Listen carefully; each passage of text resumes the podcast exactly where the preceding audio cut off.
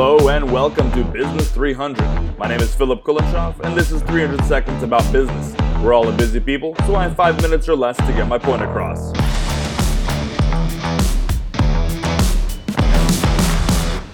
This five minute format is getting predictable.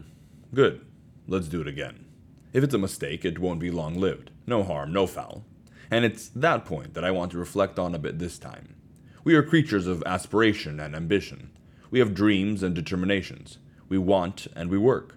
This is good. We were created to take dominion, to conquer and cultivate. But even though it's our aspirations that get us to work, it's also our aspirations that stunt us from working. The mountain we want to climb is big, daunting, and scary. We could fall and fail, so we fluster and freeze. We stand idle at the base of the mountain, not sure if the risk is worth the reward. The thing about hiking a mountain, though, is that there's only one way to do it. You lean forward just far enough to get unbalanced until Earth's gravitational force takes hold and you begin to be pulled down.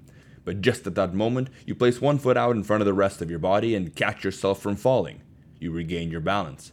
Maybe you even look around, slightly amused and self impressed.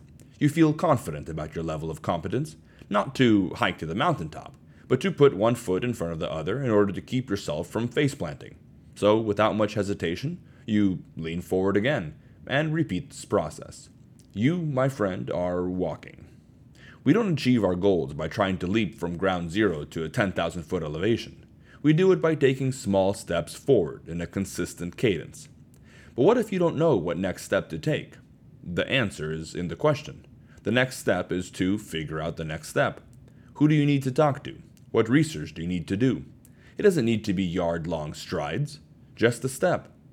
But I think the real reason why many of us are hesitant to begin the hike is not because we're unsure of the next step.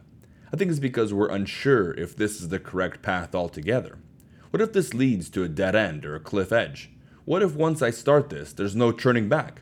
I'd risk it all, and for what? There's too much at stake. I'm better off not even starting. I understand this kind of rationale. I've made it before. I've lived it. And to be frank, this kind of thinking is stupid. It's an irrational excuse. It's emotion masquerading as thoughtfulness. One step forward is putting everything at stake. For that to be true, you're taking too big of a step. If you're risking your family fortune on a hunch, probably not good. In that case, sure, slow down. Trying to get rich quick by risking it all is not a good option. But that's almost never the case. We try to rationalize our emotional inaction. Asking questions, doing your research, making a plan, and then beginning to walk is not putting all your eggs in one basket. You learn things as you go. You pivot, course correct, and continue plodding forward. Small, consistent steps is how we get from point A to point B. Our dreams are only as good as our execution. Yes, execution could be risky, but risk shouldn't be a stopper. It should be an invigorator. And we will definitely have moments of tripping and falling, when some of those risks actualize. But failure is a part of the game. Actually, failure is part of the way we play the game. But that's an episode for another time. For now, I'll leave you with this. Proverbs 14:23 says, "In all toil there is profit, but mere talk tends only to poverty." Enough talk.